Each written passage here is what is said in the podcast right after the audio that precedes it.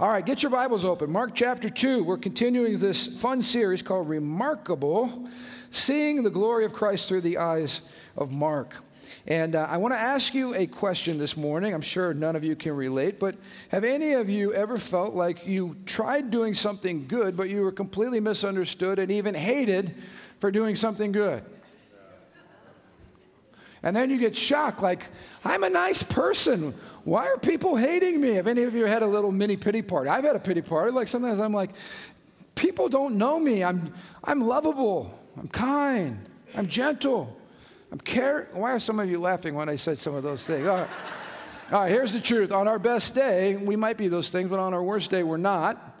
And so sometimes what comes our way is because we deserve it. But let me ask you this question. If Jesus were running for president, hey, wouldn't that be cool? How, Jesus for president, and his, and his campaign slogan was drain the swamp. Now, how many you know draining the swamp is a good thing? Because draining the swamp means there's corruption all throughout our leadership on both sides of the aisle. And draining the swamp would mean bringing an exposure to sin, raising a standard of righteousness, caring for the poor and the oppressed I mean, you know, that, was, that would all be good. And we sang about Jesus this morning, about his goodness. How many of you are grateful for the goodness of God? In fact, the default for God, the core of all of his attributes, is that God is good. There is no evil in him, there is no fault in him. The default of his heart towards you is a heart of goodness. Now, don't make it selfish or make it all about you. Sometimes when we sing that song that uh, he'll never let us down, I understand that means he's never going to let us down in the fulfillment of his grander purposes for our life. It's not about him, you know, being Santa Claus in your life. That's not the purpose of that. I always get a little nervous when we sing that. But it means that if God be for you, who can be against you? It means that God has done everything possible to make our salvation and everything that comes with it secure in Christ. And that is great news. So imagine Jesus going around, and I love Luke's uh, summary of Jesus' ministry, and it's in Acts 10:38. He says, God anointed Jesus of Nazareth with the Holy Spirit and with power. And then Jesus went around doing good and healing all who were oppressed by the devil. Now, let me just ask you a question. If your whole life centered around doing good and setting broken, oppressed people free, how could you not win everybody's popularity contest? It doesn't say Jesus went around robbing banks and raping and pillaging. No, it doesn't say that. He went around doing good and healing people. Who could have a problem with him? It's a great question, isn't it? This is what's amazing. We're only one chapter into Mark's gospel, one chapter, and they're already plotting on how to kill Jesus. Now, this should tell us something. You know, let me just say this this is an antidote for any pastor who's tempted to compromise convictions to be liked. Jesus said, If you'll follow me, here's a refrigerator promise for you, they'll hate you like they hated me. Put that one on your refrigerator. Right next to all things work together for good. All right, put that one up there. Put it up there. Count it all joy when people despise you and think evil things about you and take your good intentions and twist them and, and malign you and, and throw your name in the trash. Count it all joy, church because it's actually a sign that you're resembling Jesus. And if we're only two chapters into Mark and they're already trying to kill Jesus, how many of you want to take up your cross and follow him? I mean, this is the real part of the gospel. Like, this isn't an invitation to a cakewalk. So I want you to take a look with me. And we're going to try to answer three questions today from Mark chapter 2. Why would someone like Jesus face such strong opposition? When did it occur? What were the, the, were the occasions of this opposition? And who was behind it? So we're going to look at three different instances in Mark's Gospel, chapter 2, where Jesus was actually hated for simply trying to help people. The first one is one that we've all preached on and heard before. It's an amazing account. It's the story where they literally ripped the roof off to drop their paralyzed friend down so that he could fall into the presence of Jesus and Jesus could heal him. Take a look with me, follow along. Mark chapter 2, verse 1. When Jesus returned to Capernaum several days later, the news spread quickly that he was back home. People were excited. Jesus is back in town. And so look at verse 2. The whole house where Jesus was staying was so packed with visitors, there was no more room. Could you imagine your house literally having people in every room? People packed in the bathroom, people in the kitchen, people in the living room, people in the basement, people upstairs. The whole house is packed anywhere people could get in to be near Jesus, every square inch of this home is maxed out. And I shared with you last week, and this is important look what Jesus is doing. While he was preaching God's word to them, I shared with you last week it is the signs and wonders that follow the preaching of the word. The preaching of the word is primary, it's the preaching of the gospel of the kingdom. That's why I always kind of be guarded with churches who take one aspect of the gospel of the kingdom and major on it. You can say, well, we go to this church, it's a healing church. Well, every church should be a healing church. Well, we go to a church that's a deliverance church. Well, here's the problem if you focus on, on the signs and one aspect of Jesus' ministry to ignoring the others, or let me just say this quickly we go to a self Salvation Church. We preach salvation through Jesus Christ. Praise the Lord. But you better not be an only Salvation Church. You better preach the gospel of the kingdom because we showed last week every time Jesus preached the gospel of the kingdom, he demonstrated the gospel. Oppressed people got set free, healed people got, uh, sick people got healed, lost people got found. And they didn't just talk about it, he demonstrated it. Let's not be the church that just tells Bible stories about Jesus. We're not sharing the gospel if we never give a supernatural God the power to be a supernatural God or the opportunity to demonstrate his goodness, which is what the gospel is all about. I mean, you know, church gets really boring when you just talk about this stuff. And I gave you an invitation last week. I hope you all felt it. You ready for this? Who gets to do the stuff? Yes. Because here's the deal. When Jesus modeled his ministry for us, every single commission in the Bible, Jesus commissions us with the same exact ministry. Now, listen to me, this should blow our minds because I, will just speak for myself. Am I experiencing the fullness of that ministry through my life and ministry right now? No, I am not. In other words, here's a question Is there more of Jesus to experience? Let me ask it this way Does a finite being have room to grow and experience more of an infinite being? Infinitely more growth. That's why anybody who feels like they've arrived in the gospel has a problem. Because you're pursuing an infinite God and you're finite. So trust me, there's plenty of room for transformation. Now, that's the good news. Here's the bad news Jesus expects you to set people free. I say bad news because it's really good news, but for some people it's like a stretch. no, I just come to church. I don't really want to do the stuff.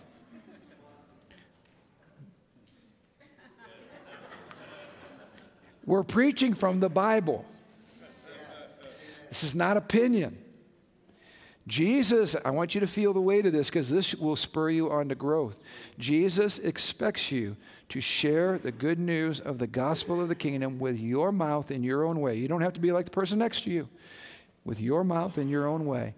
When things manifest, somebody is oppressed, somebody is sick, he expects you to be his hands and his feet. What does that mean? You lay hands on people and you pray for them to be healed. Well, Pastor, I just don't know. You know, is that really what God wants? You never have to ask that question. We already asked that question in Mark 1, and Jesus already answered it. A leper, Lord, if you're willing. Jesus said, I'm willing. Isn't this great? Now, please hear me. I understand life's complex and we're living in a fallen world and the kingdom has come, but the fullness is still to come. And there's, there's lots of stuff in here that makes life messy. But here's where I start with healing if somebody calls me up and says, Will you pray for my brother, my sister, my uncle, my aunt? One of you comes up for prayer for healing. We're not going to go, you know what? I don't really know if it's God's will for us to pray for you today. Because Jesus has already expressed the default of his heart. Out of compassion for people, he said, I am willing. That's why I don't ever pray over somebody, Lord, would you please heal this person if it be thy will? I don't ever pray that because Jesus already expressed his will. Now, Pastor, how come everybody doesn't always get healed? I don't always understand that. We live in a realm of some mystery. But I do know this I don't have to ever question the intention and the goodness and the kindness and the compassion of the heart of Jesus over you. Now, does that mean you get healed instantly? Sometimes, yes. Is it sometimes a process? Yes. Is it sometimes with doctors? Yes. Is it sometimes you get healed because you die and you go to, to a place where you're never going to be sick again? Yes, yes, yes, yes, yes. But I'll tell you this you should have faith in your heart. Every single time a broken, hurting person, you should have a broken heart where compassion flows out of you and you break the devil's power and you go after the person's life and you fight for their freedom. Every single time. And listen, Sunday morning and throughout the week, and when you bring Jesus to work and somebody's sharing their brokenness, you can't heal anybody anyway. So just stick your neck out there and say, You know, I know somebody who loves you so much and who cares about you. Can I just pray for you? And preferably pray for them with tears running down your face because you're so touched with what they're going through. I can't tell you how many times I prayed for people in hospitals where it's an impossible situation, and I know it is, except for God. And just being there, and just crying with people, and fighting with people, and praying, and, and, and praying that God's will would be done in their life, that the power of the kingdom of God would be released, is an awesome privilege. Now, listen, I'm not satisfied with where we're at. I'm hungry for more. Every great move of God where the gospel is preached, there has been an overflow and an outpouring of God's presence and God's power. And I'm telling you, God still does it. God's wanting to do it. God's looking for a place where people will embrace the mandate and will obediently love their culture and pray for broken people and put God's heart to the test, not in an evil way, but because we know, already know his heart. He is a good God, he is a perfect Father and that's who we serve. So take a look here. That was a side note. That was a good message, but that wasn't what I have to preach about. Four, verse, four, verse 3 Four men arrived carrying a paralyzed man on a mat. They couldn't bring him to Jesus because of the crowd, so they dug a hole. How crazy is this? They start ripping the dude's roof off. They lower the man on his mat right down in front of Jesus, and it says, Jesus, seeing their faith. Isn't this beautiful? How many of you want a faith that's seen? People can see your faith by the way you live your life. Seeing their faith, Jesus said to the paralyzed man, My child, your sins are forgiven. But some of the teachers of the religious law were sitting there, and they thought to themselves, What is he saying? This is blasphemy. Only God can forgive sins. How many of you know they're dead right in their revelation? Only God can forgive sins, but they're dead wrong in their application. God is standing right in front of them, and they miss Him. Good theology, bad application. I mean, you know, we got to guard our hearts. Jesus, verse 8, knew immediately what they were thinking, and he asked them, Why, why do you question this in your hearts? Is it easier for me to say to this paralyzed man, Your sins are forgiven? Or is it easier to say, Stand up, pick up your mat, and walk? Both of them are things that only God can do. So I will prove to you that the Son of Man, let me just pause. That word, that phrase, Son of Man, is very important. How many you know Jesus knew exactly to whom he was speaking and he knew how to push people's religious buttons? When he refers to himself as the Son of Man, there is a direct uh, uh, uh, connection to the book of Daniel where the Messiah the, the king that's coming is called the Son of Man. It is a messianic prophecy, and Jesus is calling himself by that name, Son of Man. He knows exactly what he's doing. He is literally pushing the buttons of all those religious people because when he uses that term for himself, he's saying, I am God. That's why I just forgave this guy's sins, and that's why if you keep provoking me, I'm going to tell the guy to get off the mat, and I'm going to really show you that you're talking to God right now. He knows exactly what he's doing. He said, So I will prove to you that the Son of Man has authority on earth to forgive sins. Jesus turns to this paralyzed man and he says, Stand up, pick up your mat, and go home. And check out what happens. The man jumped up, grabbed his mat, walked out through the stunned onlookers, and they were all amazed. And look at what happened. They started praising God. We've never seen anything like this before. Now, how could this situation cause people to hate Jesus? Well, actually, there's a lot in here. First of all, I want to be real clear. If Jesus just focused on healing sick people, he probably wouldn't have been nailed to a cross. Nobody really had a problem with sick people getting healed, except as we'll see later, if you did it on the wrong day. But we'll get to that. Jesus, Jesus pushed that button too. The healing of sick people would not nail Jesus to the cross. Here's what separates Jesus from every other human being he acted as if he had the authority to forgive people's sins. The Pharisees and the religious crew were great at pointing out your sins and my sins. They were great at coming up with long lists, even additional lists that weren't even in the law, lists that they made up to make sure you wouldn't commit sins, all right? Sins that would keep you from committing the sins.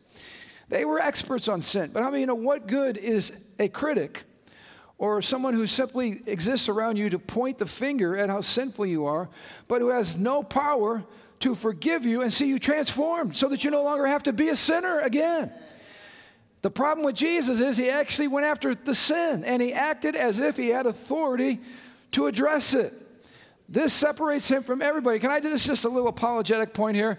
But this shows you why I hate coexist bumper stickers. And I hate it when my kids are taught in public settings, public schools, public universities, that Jesus and Islam and Hinduism and all these world uh, religions are all basically worshiping the same God. No! Nobody has the authority to look at you and say, I forgive your sins and I set you free from the power of sin except Jesus. There's all, he's only one. He's God. So I just walk by every time I drive in Chicago. Ugh, the Holy Ghost inside of me. Ugh, I want to go on a bu- bumper stick ripper offer competition. I have to go, no, that's not the righteousness of Jesus. Settle down, settle down, settle down. But I do speak to those bumper stickers in Jesus' name. I pray they melt on, fall off the car's bumper. Bow. How many know sin is the disease and Jesus is the cure? And that makes religious people uncomfortable, especially Pharisees and Sadducees. Let's take a look at the next group real quickly here. Starting in uh, verse 13, a crooked tax collector. We know him as Matthew. Jesus went out to the lake shore again and he taught the crowds that were coming to him. And as he walked along, he saw Levi, Matthew, son of Alphaeus, sitting at his tax collector's booth. Follow me and be my disciple, Jesus said. So Levi got up and followed him. Now let's just pause here. You know about tax collectors. How many of you have watched the movie The Chosen? You've seen that one, isn't that great? I love what they do with the character of Matthew, but much of how they have him act and the situations that are going on come right from the scriptures. Of course, the tax collectors were hated. They were viciously hated. They were social outcasts. This is interesting. They were disqualified to serve in the Jewish community as judges or even as witnesses because they were so despised and believed to be so crooked in character that you couldn't have them serve as a judge or even a witness in court. How about this one? They were so hated, they were excommunicated from the synagogue, which in, under Jewish terms meant if you, were, if you were not allowed to come to the synagogue to worship, you were basically, you had no hope. You're going to hell. You, you are facing eternal damnation. I don't know how you could be more of a social outcast than that. And as you saw in The Chosen, it wasn't just the tax collector who was an outcast and disgraced.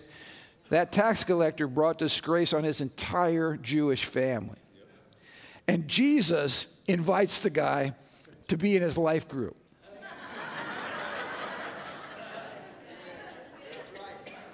I mean, I want you to feel this. Hey, I got this discipleship group happening. You want to be a part of it? What is this despised tax collector who he everybody hates him. His dog hates him. Everybody hates him. And Jesus invites him to be a part of the group. He's, he, he leaves the tax collector booth, immediately follows Jesus. How crazy is that? And it gets worse. Look at verse 15. Later, Levi invites Jesus and his disciples to his home as dinner guests. He's throwing a party along with many tax collectors, not just a couple, many. This is a problem. And I love the way Mark says it in his gospel. And other disreputable sinners. And look at what it says next. This is so good.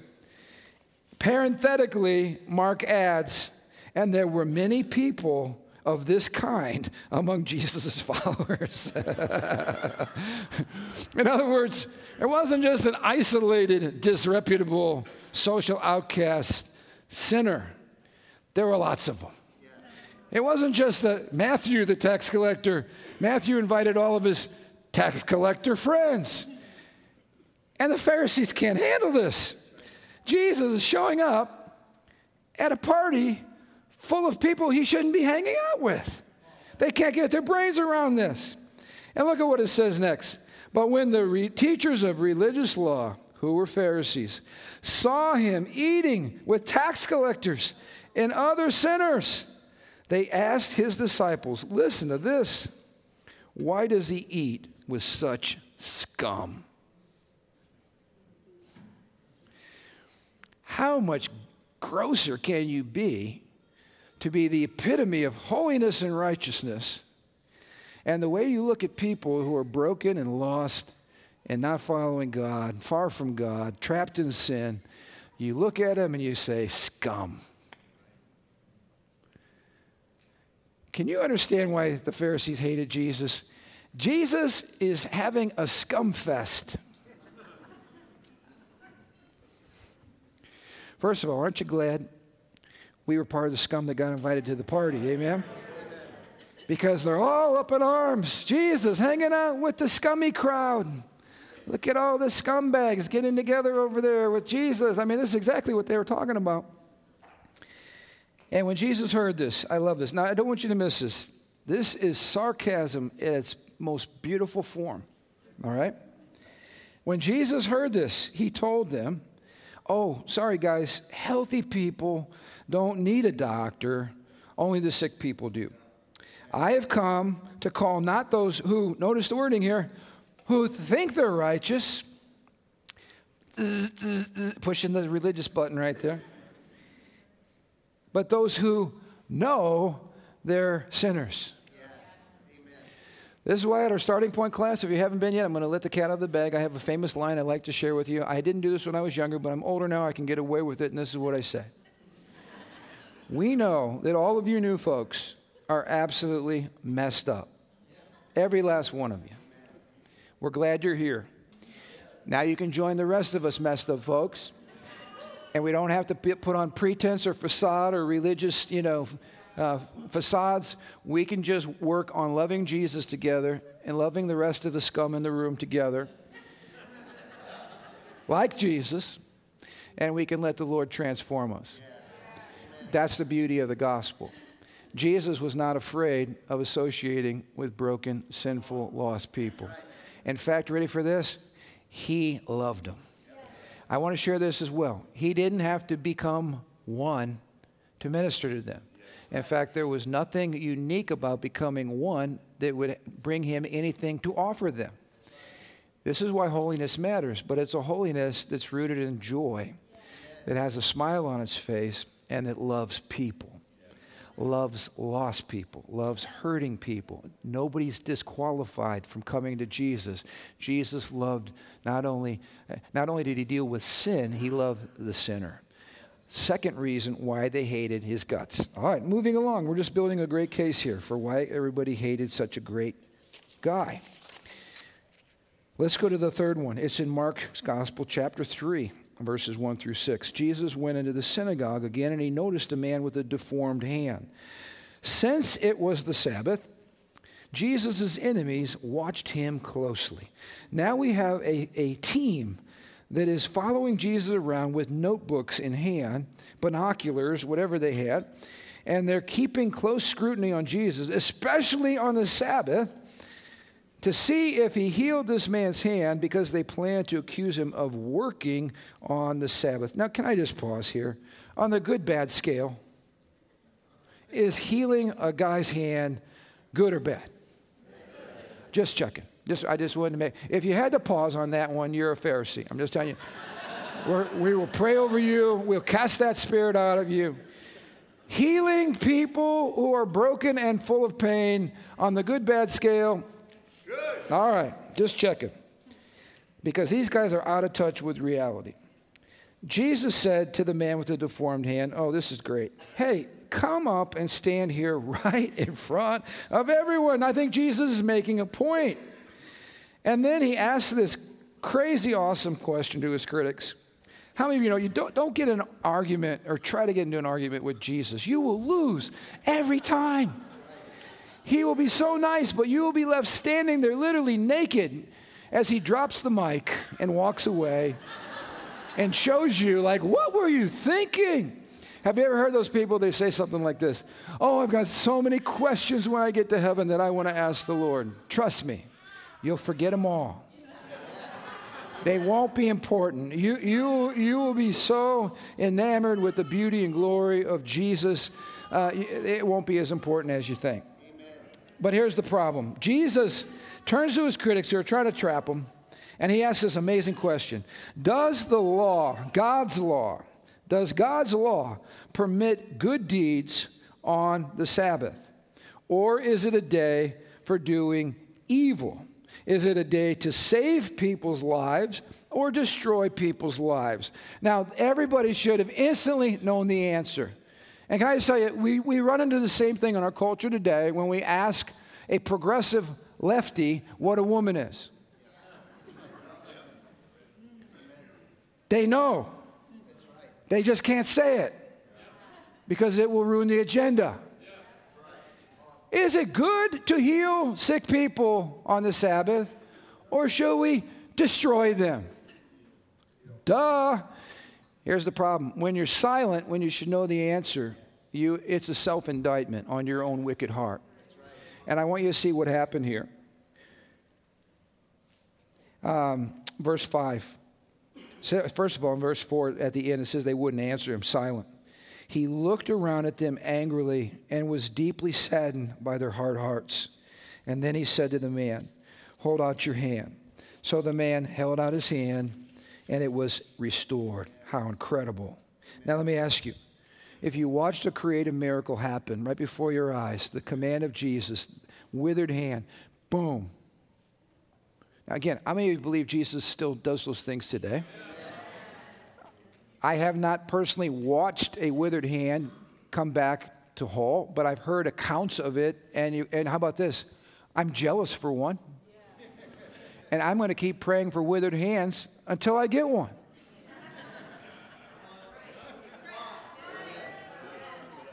And you should too. Because it's happened before, and Jesus is the same yesterday, today, and forever. And my job is to keep believing him. Now, if that happened, what would be the response? I would hope it would be like this joy, amazement. Oh my God. I'd be elbowing Kenny Huffnagel. Did you see that? Are you kidding? Whoa, Lord, you're awesome. I might fall on my face. Hey, hey, get the band up there again. Let's worship. Come on. Hey, how about this? Anybody else got sickness or withered hand? Run up here now. Come on, jump in the river. Let's go. Let's go. It would be a party atmosphere unless you're with religious people. And then they come up with a different agenda. It says they, at once, they were quick to act. Guys healed at once. The Pharisees went away and met with the supporters of Herod. Now we got these holy rollers meeting with Herod. Like, what is that? Talk about scum of the earth. That, that he would fit. And what are they doing? They're plotting how to kill the guy that just healed the man's deformed hand. This does not compute unless they're operating by a completely different spirit. Yes. And let me just tell you something. Can I encourage you?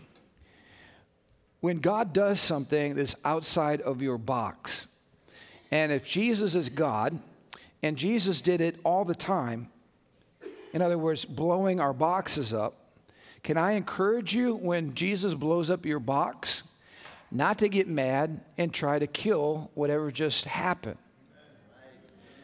Now, listen, things have happened at Living Stones that blow my mind. I say stuff like this I've never seen that before. But the fruit was that somebody got healed, or somebody got set free, or somebody's more in love with Jesus, or somebody's come to know Christ and they've been transformed. In other words, the fruit was good, but what happened, I've never seen before.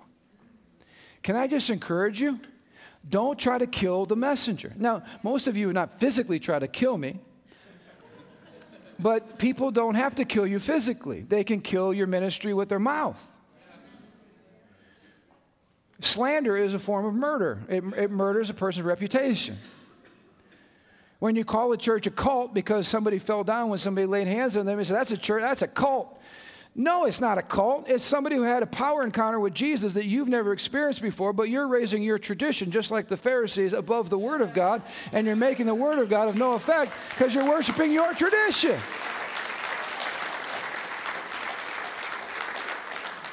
When something good happens in somebody's life, for God's sakes, let's celebrate.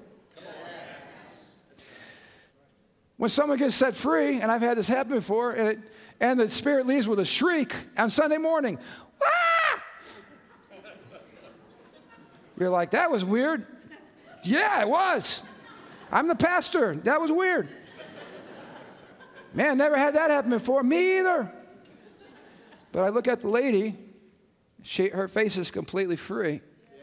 And the thing that was tormenting her is gone and there might be a mess on the carpet. Well, man, are we supposed to throw up on the carpet on Sunday morning? Okay, let me ask you a stupid question. Should we get oppressed people free, or should we worry about cleaning the carpet?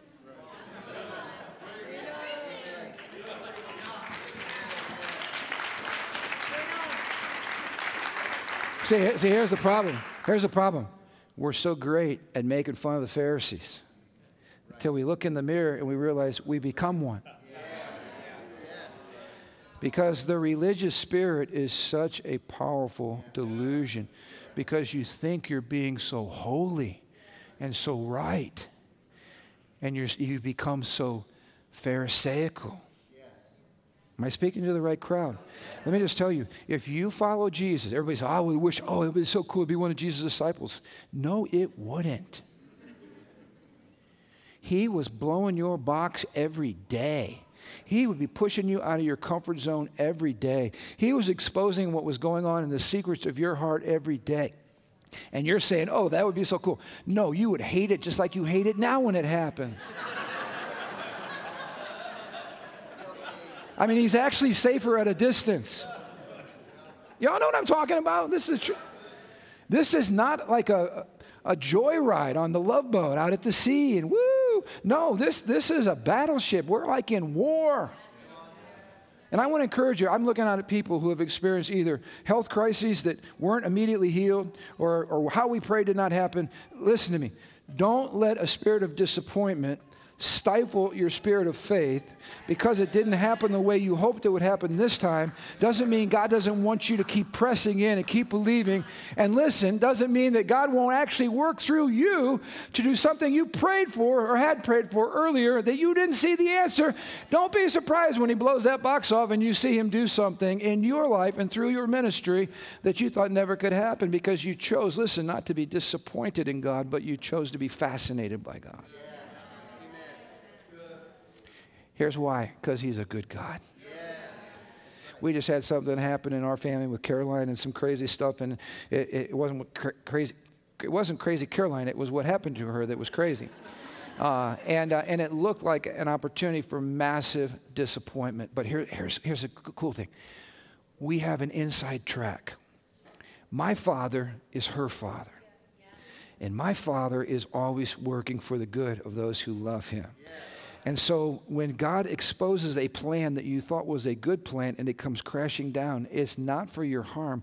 It's actually to protect you from a situation you might have walked into that would not have been good for you. So you worship. You worship. Is this making sense to anybody? Oh, man. All right. I got to wrap this up. You guys are talking too much. All right. Let me quickly talk about who the haters are. Of course, we talked about the scribes. The scribes knew the law but could do nothing about the law. Can I just tell you, we got so many churches that preach the law, that preach the word, and do nothing to liberate the people that they're preaching to. They preach holiness, but it's a holiness that you can't live under because you actually need deliverance before you can enjoy the freedom of God. They preach a salvation and a call to righteousness that you can't live because you've never been truly converted. They preach a, a, a, God that someday eh, down the road is going to help you and deliver you from all of your problems, but the problem is you're living now. And I want to tell you the gospel deals with now, not just in the future, now. And so when Jesus is forgiving sins, how many of you know we need forgiveness of sins now? We need a Jesus that can heal us of our sin now. Amen? And not just that we feel guilty of sin and we keep saying, Oh, Lord, forgive me. Here I am again. No, that's not the kind of forgiveness we need. We need forgiveness that breaks the yoke of bondage over our lives and that causes us to live differently because we've been truly forgiven and set free. Amen? We need a Jesus who cares about broken people. One of the things, if, you, if you're interested, we will post it online. We're trying to, it was a very intimate gathering on Monday and Tuesday. But, but one of the things that Jim shared with us was how God collects tears in a bottle, or tears. We know that it's, it's biblical. And he talked about salt losing, losing its savor. And, and the application he made was that when we don't minister out of a broken heart with tears, we are people trying to be salt and light, but we have no tears because it's not coming from a heart that has been broken by sin and full of the compassion of Jesus. We've lost our ability to cry for a broken world. Instead of loving a broken world, we sit in judgment of a broken world. We curse the broken world. We consider the people who are broken scum, and we have nothing to do with them because we feel like if we touch them, we will defile our holiness. We're even living in a sexually broken culture where we're afraid to invite sexually broken people into our church because we have a fear that somehow we will be defiled or we will be hurt or our children will be hurt by inviting a broken person into our midst. We better watch the kind of culture we're trying to create. Now, please hear me. We have safeguards in our church to protect when we know that's the situation. But can I just be honest with you? Where else does scum come to get healed if we can't come to a church? This should be a scum party every week. And we're not pointing at the scum, we are the scum that's been transformed and healed. And we should be believing that through our tears and through the superior power of the gospel, Jesus can heal any broken person. Nobody is beyond the reach.